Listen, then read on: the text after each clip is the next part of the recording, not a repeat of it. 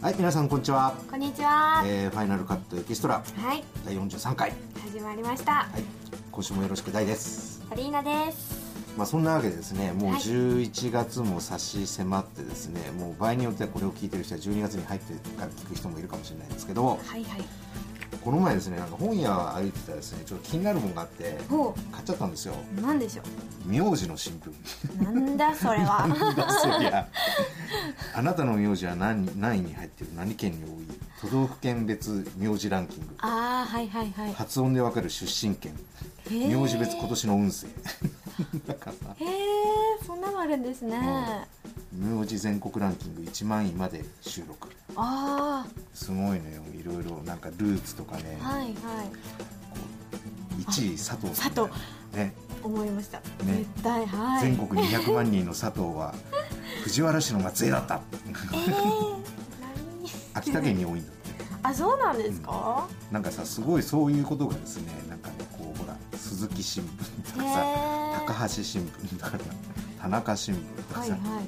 なんかこんなねうんことが書いてあるんだけど、ちょっとこうなんか面白いかなと思って。ええなんかこう新聞の形になってるのがなっ面てい白ていでねすね。そうそうそう、んん池田新聞山下新聞中島新聞なんかこれ上位ランキングのいくつまでなのかなえっ、と100位まではそういう感じではい。へ書いてあったりとかするんだけど、えまあ、。ちょっと古めあとはもう何全国ランキング、えー、と1000位ぐらいまではその名字を持ってる人はどういうう特徴があるっていうのがあ書かれていると、あ、はいはい。まあ、ちょっとこうね買っちゃったんですね、面白そう。まあ後で、はい。まあ、そんなのどうでもいいんですけど どうでもいいんですけどはい。まあそんなわけで今週も始まりますはい、はいよろしくお願いしよろしくおま願いすします。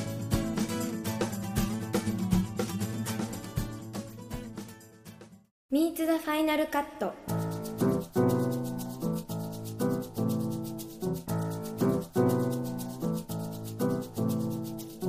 はい、えー、ミーツはファイナルカットのコーナーです。はいえー、3週目に入りましたが、はいえーニューシネマワークショップの武藤さんのお話をですね、受けてやっていきますが、はい。えー、ね、前も、2週前にもね、武藤さんのお話聞いてるけども、はい。えー今週は割と,、えー、と武藤さんが、はいい、よいよやりたかったんだよねっていうような、はいプロデューサー育成のことについて、はい。いろいろ話してたんだけど、はいはいどうでしたこうパッと聞くと、あ、すごいことやってるなっていうふうにもう感じるんですけど、まあ一口に言えば簡単ですけど、ただすごい難しいことしようとしてますよね。まあそうね はい。なかなか大変だよね。はいうんだからでももう10年やっていてねようやくプロデューサーコースっていうのを作って、はい。でやっぱ聞いたけどやっぱすごくねあの応募してくる人が多くて、ううんん。でインタビューの中でも言ってたけども、はいえー最高で60何歳で言ってらっしゃったんですね。はい。も本当にそういう意味ではそのいろんな経験をしていろんなビジネスとかいろんななんだろうな常識であったりとか常識じゃないこともいろんなことをこうはい蓄積した経験がやっぱプロデューサーとして必要になってくるので、はい。そういう意味ではどこがスタートっていうのは別にないんだよね。あーうん、逆に20代の方がなかなか難しい、ううんん。ただそういう意味ではその20代は20代なりのねはい。無鉄砲さというか、はいはい感性とかねそうありますそようそねうそこだけで突っ走れるっていはいはういこともね、当然あるんだけどね、はい。ただまああのこれ先週も先々週も言ってたんだけどやっぱりねはい。人材特に若手の人材がうん。不足してると、はあ。うん、それはやはりこうなかなかねあのそれそれって映画好きじゃなくて普通の映画ファンじゃんっていうね、ああ、うんなるほど、う、うんだからそのレベルんっていうねミーハーなそうそうそうだ感かじらみんなはい深くこう、なかなかこう考えていかなくなっちゃったんだろうね時代そうの流れですかねなんじゃないのだから音楽にしてもさ、はい何にして もさはいね音楽が好きだからとかですってそう好きですって言わわれるの聞くとさ、えそれも知らないこれも知らないみたいなさあえそれ何音楽好きなのみたいなさーありがちですねあるでしょ、はい、うんだからそういうさ本当に音楽好きだったらさえこいつ例えばね、はいきっかけがあってこの音楽を聴いた時にこはいのギタリストが影響受けた音楽とかも聴いてみたいなとかさ、はいはいはいそうやってどんどんどんどんこう広がっていくわけじゃない知識がそうですね映画でもそうだよね、うんうんでこの俳優さん好きだなと思ったら他にどんな作品に出てるんだろうとかさ、はいはいこの監督あ良かったから前にどんなの撮ってんだろうとかさ、はでどんな人の影響を受けたんだろうとかさ、はいはいはいそうやってこう広がっていくもんじゃない。そうですよね引き出しは自分で作っていかないと、そうそうですよねでいくらでもさ今こう情報化社会だからさ、うんそんなネットにしたって何にしたって調べられるしさ、うんうんうん簡単にねはいはいはいそれなのにもかかわらずそういうなんつうのかな昔なんかはさ、はいその図書館行ったりとか、はいでももっと俺なんかの世代より前だと聞きたくてもさレコードが輸入されてないと海外の音楽聞くことができないとかさ、はいはいはい映画にしたって見ることができないのに、うんみんなそういうことをなんつうの突破してさ、はいはい聞いたりとか見たり映画も見たりとかしてっうんて、あの知識を増やしたりとかそういうね、うんあのやってったのに情報が増えて簡単にこうはい引き出せるようになったのに。どんどんどんどん逆逆ににね、うんうん反比例して人間は全然全然堕落してってる感じがね、あただまあそういうことでね、まあ、こういううんに入試のワークショップの他にもいろんなね、最近は映画に関する学校がいっぱいできてきて、はいで、まあ、そういうところで、ま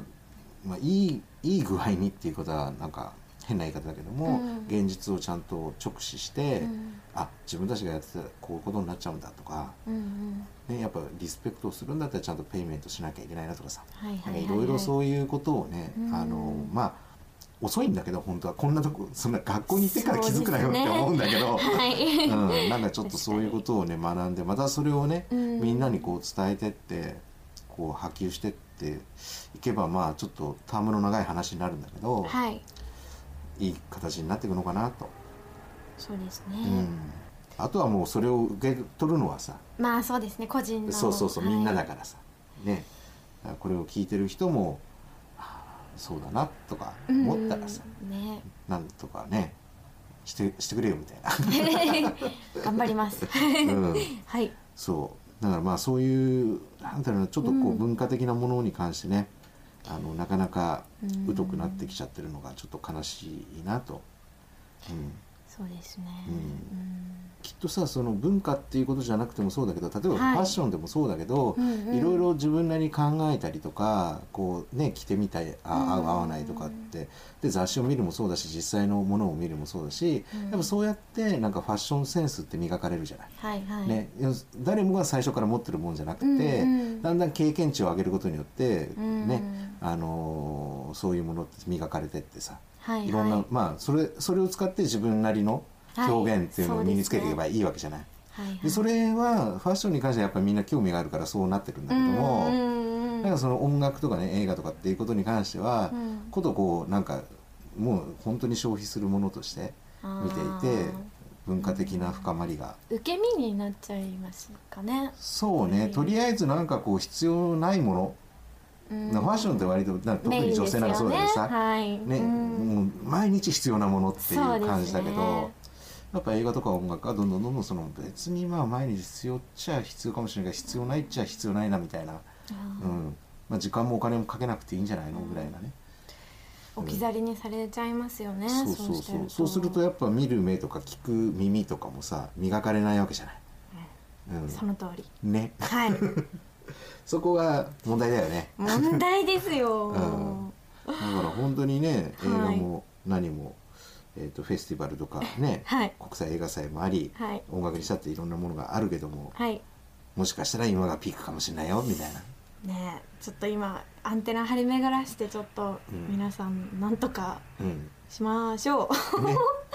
はいもうそれに見合ったものしかあの提供されないから、はい、うんうんまあ、そんなわけではい今週の「ミーツ・ザ・ファイナルカット」でした。はいはい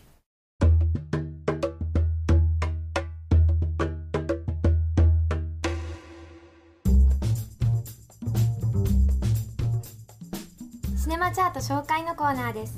11月22日付のシネマチャートを発表しますまずは10位から4位まで10位ブレイブワン9位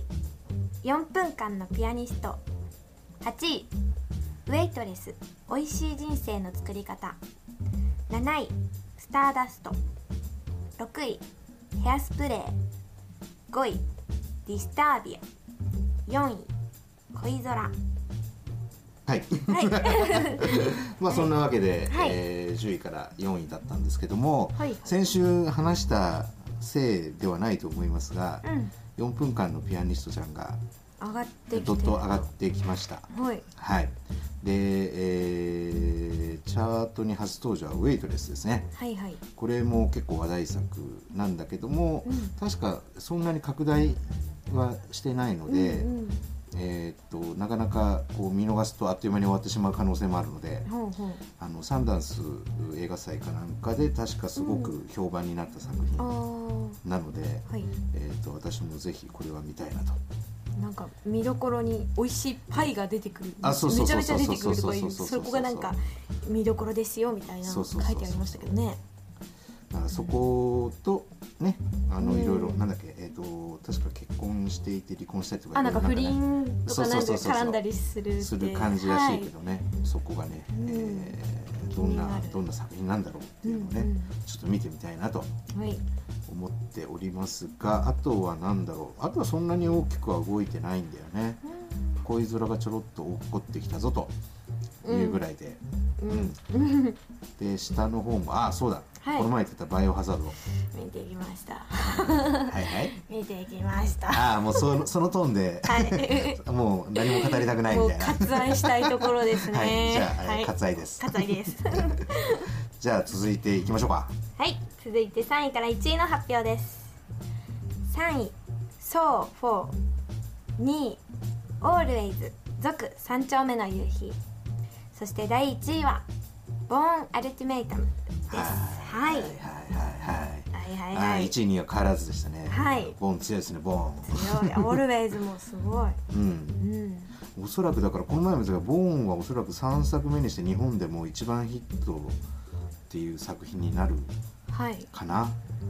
うん、前作前1作目が16億とかで2作目が12億ぐらいだったんでおそらくなんかはいはい20億ぐらいいきそうな気がするんだよへね、えうん、違ったらごめんなさい今そ こは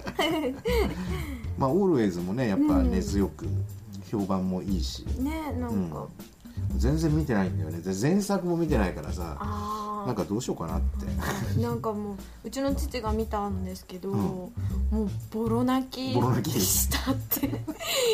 もうご掃除の男 がボロ泣きだったそうです泣いたはいあー泣くのかな見ると、いい涙をたまにはうんうんまあ、たまにはね、はいうん、でもなんかこうねちょっとこう話題作もちょろちょろちょろちょろこの後出てくるからはいなんかこれ一度タイミング逃すとなかなかねうんいっかみたいなこれでね、あのー最初のね1作目も見てると、うんあ2作目もやっぱ劇場で見とかなきゃとか思うんだけど、はいはいワンも見てないし、 あうんままああ後でまあ丸めてみようかみたいな悪い悪いささ やきがそうそうそうそうそうそう貢献しろみたいな感じだよね、すいませんみたいなはいはい以上11月22日付のシネマチャート紹介のコーナーでした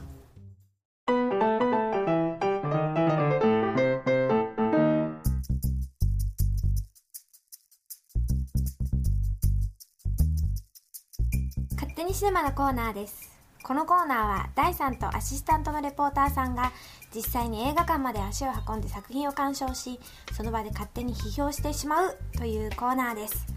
今回紹介する映画はタロットカード殺人事件ですでは早速レポートの模様を聞いてみましょえーこんにちは大ですこんにちはレポーターのやしこです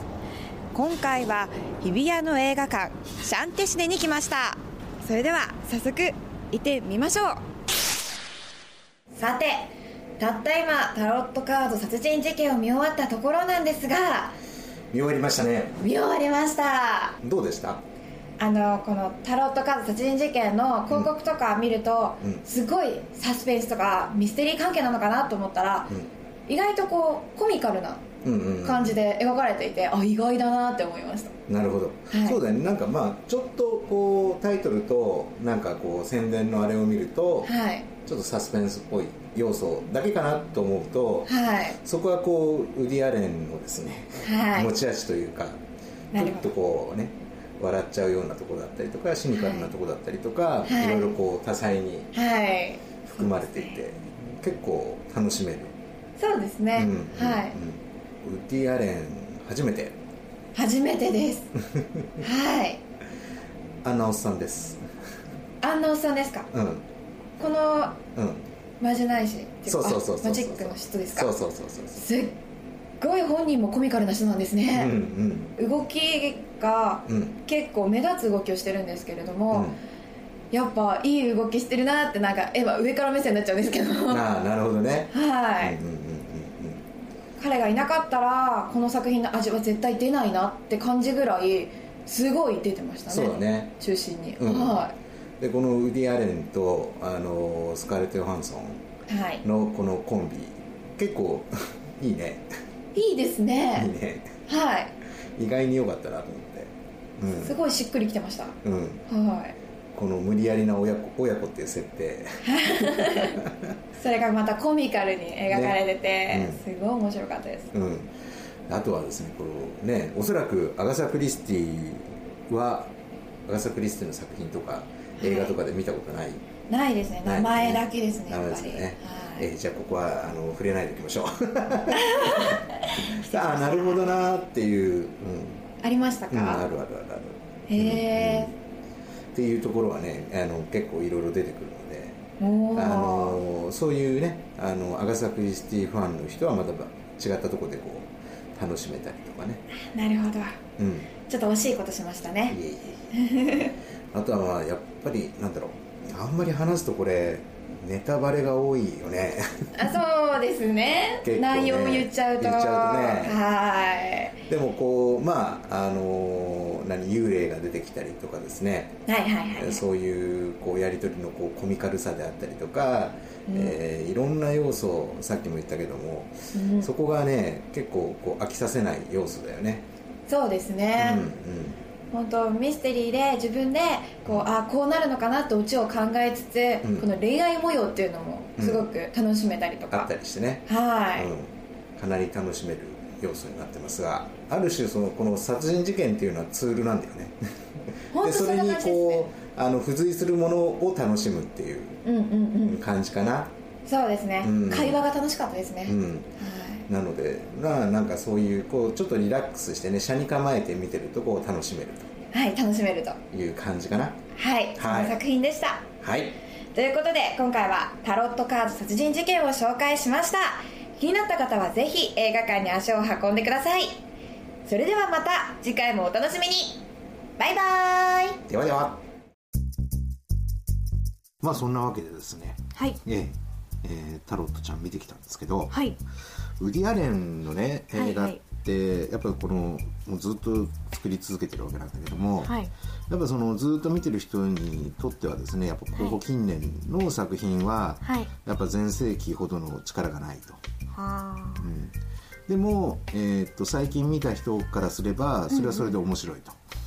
へえいうねいろいろあるんだけども、はい特に、まあ、ウディ・アレンはそういろいろこうなんていうのかなその論評されるっていうかね評されるうんうん対象になるんだけど、ちょっと話がずれるけど、はいななんていうのかな俺の中でその映画っていうのが、まあ、大衆文化の中に入ってるのね、大衆娯楽うん、はい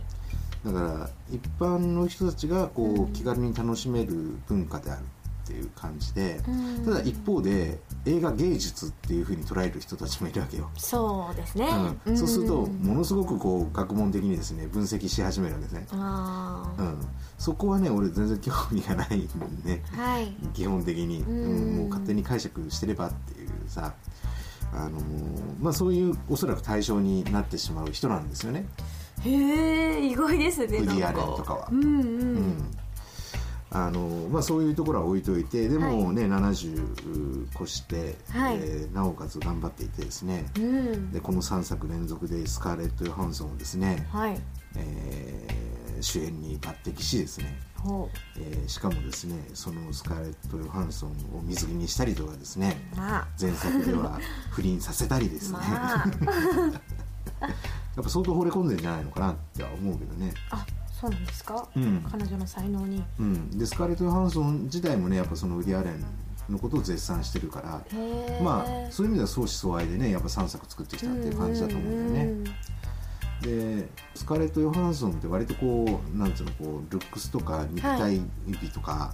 そういうところで妖艶なね役柄が非常に多かったわけですよ、うんうんうんさっき言った不倫とかさあのは男をこう騙していくとかさ。あなるほどなるほどうんで今回はその女子大生で、でなんつうの、あのーこうコミカルなというか、うんうん、でなんかああまたやっちゃったみたいなねおどじな感じですかええおどじな感じですね、うんついついベッド一緒にしちゃうみた いなあのこともありつつですね、はいうん、なんか気がついたら監督にやられてたんだよねみたいなさ、なんかねそんなのもね出てきたりとかするわけですおよ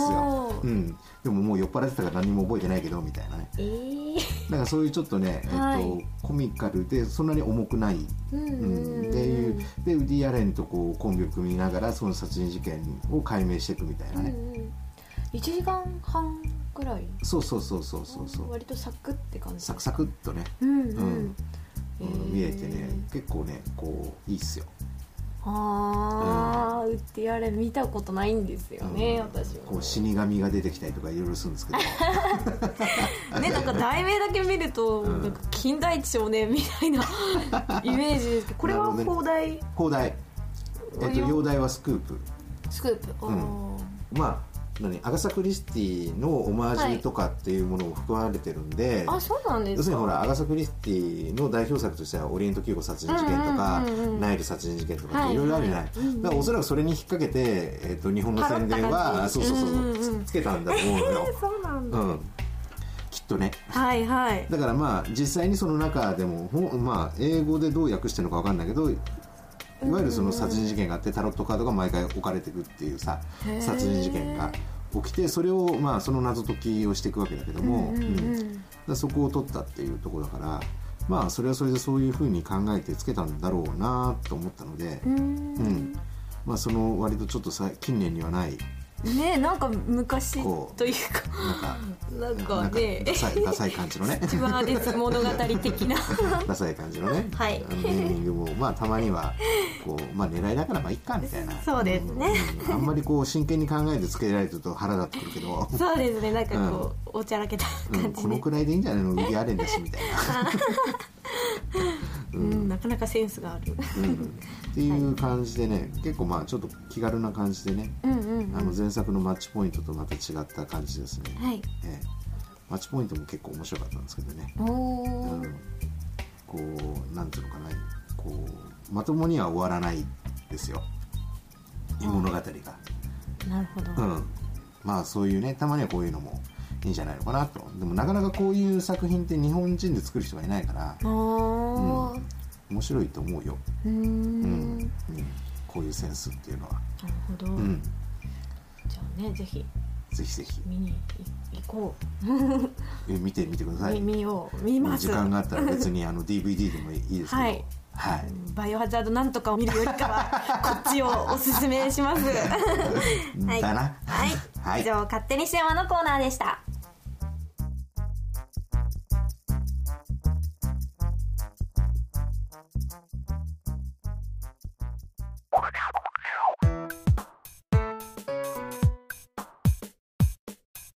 まあそんなわけでですね今週もあっという間にですねはい終わっていくわけですがはいえっとね実はちょっと DVD を買ってしまったんですよ何でしょなんてことはない映画の DVD なんですけど Amazon で買って、はいえっとほら Amazon ってさこう郵送すると「送りました」ってメール来るじゃない、うああはいはいはいはいはいそうしてさ3日間ぐらい届かなくてさえどこをさまよってたんだっていうのがようやく届いたのね、はいはで何を買ったかっていうと新藤いはいはいはいえっ、と、えー松山ケンイチとそうそうそうそうえー、なるみとなるみりこはいはい、なんですけど、うんうんまあなんで買ったかっていうと、んおそらくねもう出身一緒だから分かると思うんだけど、はいあれ高崎じゃんか、ああそうですねそうそう、ん、ついついあの高崎の風景が映っている映画をね、あ あなるほどええ 買ってしまいました、うんうん包帯クラブもじゃあ包帯クラブも出たら買うと思います。それがね高崎コレクションみ たいないいですねこう棚の隅にそうそうそうそうそれでやっぱこうじっくり見るとさ、はいこうあるのよ中央銀座のさ「元気です」 あれがあれがそのまあいたたまたこれ本当にローカルネタでごめんね あいたたたとかねもうねよく見ると「あ本当だオリオン座が潰れてる」とかねこう劇場ではなん,、なんとなくねそんなにそこに注目してなかったんだけど、うんうん DVD 送られてきてそこを注目して全部見てると、あここもあったかここもあったかってなってね、えー違ったこうあのその時その時の強度の映像をですね、うん役者とともにはい残しておくっていうのちょっと癖になりそうかなじゃあ包帯クラブでもうんねぜひ包帯グラムなんかもう出まくりだからねねえもううん視聴者から何からもねそうすると何じゃあ来年公開になる相棒も買わなきゃいけないんだよ相棒はもう高崎ですか高崎ロッカーっていうねやりすぎだからさ、まあ、ある程度こう チョイスし て、そうですね高崎もう売れっ子ですね、うん、買っとこうかなと思ったんですけど、はいいかがなもんなんですかねこのねえなんかそうあのメイキングにはあの、うん高崎フィルムコミッションの方この前案内してくれた、はいえー黒崎さんとか、はいはいはい映ってました映あそうなんですかってたんですよ、もうあのガタイがでかいのですぐ分かりましたあすいませんこんなところで名前出しちゃって まあそんなわけではいはいこの番組ではあなたからのメールをお待ちしています最近見た映画で面白かった作品つまらなかった作品思い出に残った作品など理由も添えてもらえると嬉しいですその他にも番組の感想でも OK ですまたメールには今週のキーワードを添えて送ってください今週のキーワードは今週のキーワードはですね、はい今まさに言った私が買ってしまった DVD の、はいえー映画作品のタイトルを、うんうんうんはいちゃんと漢字で書いてきてください、はいうん うんうんみたいな そうそうそう宛先はボイスウェーブアットマークボイスハイフンウェーブドットネット VOICEWAVE アットマークボイスハイフンウェーブドットネットですキーワードを添えてメールを送っていただいた方の中から抽選で3名様に映画ギフト券をプレゼントしますどんどん送ってくださいよろしくお願いしはい、ますよろしくお願いします。はいまあそんなわけでね、はいちょっとあれだね、私たちも忘年会をやってこう鍋でもつつきながらですね、いいですえねー 今年一年を振り返ろうかな。はいえー、12月やりましょうね。はい、はい美味しいお酒をはい、よろしく体調整えてて。 はいまあそんなわけでまた来週。また来週バイバイはい。